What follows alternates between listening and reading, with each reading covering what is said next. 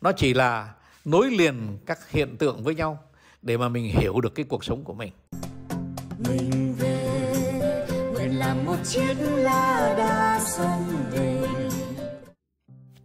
Đây là câu trả lời của thầy cho câu hỏi làm sao có thể làm việc đúng người, đúng thời điểm, thuận theo dòng chảy của vũ trụ. Làm sao mình biết được con đường của mình đang đi là đúng và dành cho mình ạ? À? Lý luận hệ thống là cái la bàn của mình. Và chính vì vậy cho nên là các học sinh của Việt Nam chúng ta nói chung hiện thời vì không có la bàn mà chơi vơi như là người ôm phao mà ngay giữa biển cả. Thế thì mình chỉ cần nói với các bạn ấy thôi, các bạn ôm cái la bàn và tìm hướng. À, đó là cái bước đầu cho cái tư duy hệ thống. Và khi mà mình có cái la bàn thì mình biết mình là ai. Bởi vì mình tìm được vị trí của mình.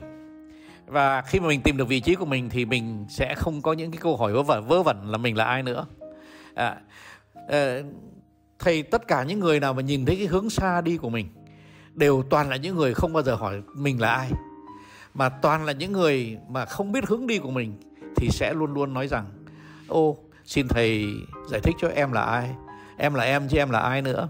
Nhưng mà em phải biết là em ở vị trí nào trong xã hội, em đóng vai trò nào trong xã hội, Em, em tạo giá trị nào cho xã hội, em uh, thuộc cái luồng tư duy nào trong xã hội.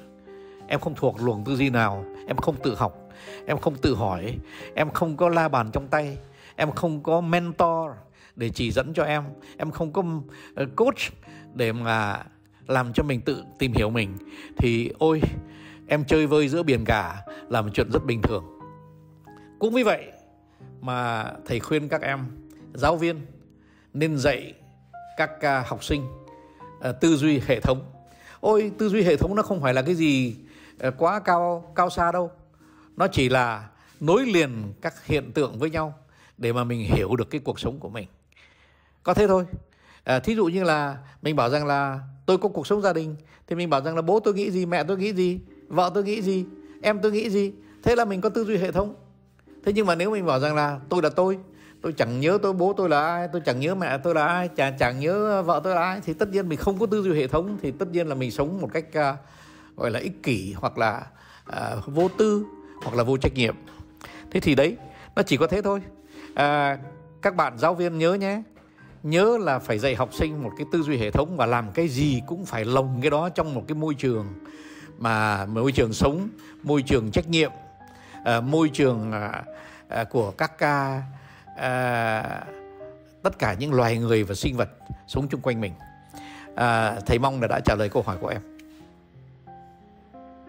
Non nước yên bình khắp nơi chung lòng, mình về nơi đây thấy miền không non xa.